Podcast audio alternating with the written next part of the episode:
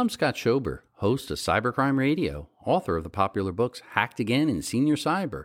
Welcome to this week's Cyber Safety episode. Cyber Safety provides education, advice, and how-to tips on protecting yourself from cybercrime. You can listen to previous segments of Cyber Safety on our podcast at cybercrime dot radio. Only a few months away, and millions of Americans begin to feverishly race to file their taxes. Many people tend to procrastinate and put it off their filing to the last few days or even the last few hours, and some may even file for an extension. Cybercriminals know the flurry of activity and use this sense of urgency to take advantage of unsuspecting individuals. Well, this tax season is no different, as there are already reports of cybercriminals targeting individuals. I wanted to spend a few minutes and share some tips that will help all of us not fall victim.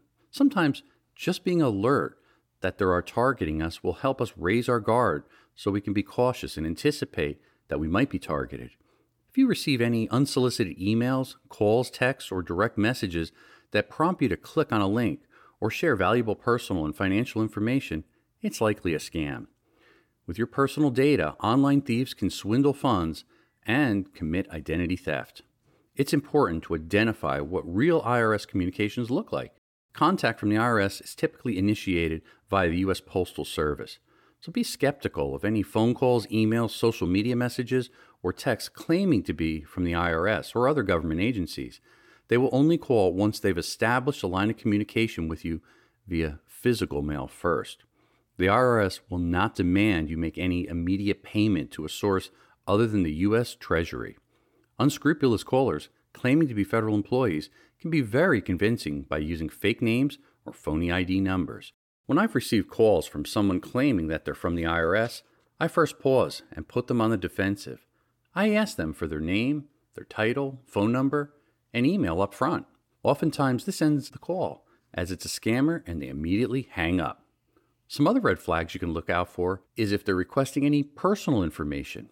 When they pressure you to provide personal information such as a bank account number, social security number, login credentials, or mailing addresses, it's likely a scammer. Often they'll associate a sense of urgency or other scare tactics to obtain information. An example might be, "Sir, if we do not get your updated social security number, you're not going to get your refund."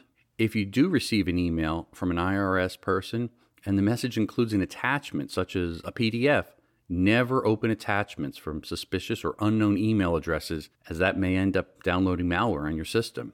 There are a few proactive things that you can do to keep yourself and your hard-earned dollars safe from cybercriminals this tax season. Enable multi-factor authentication. This creates an extra layer of security. Know your identity protection PIN.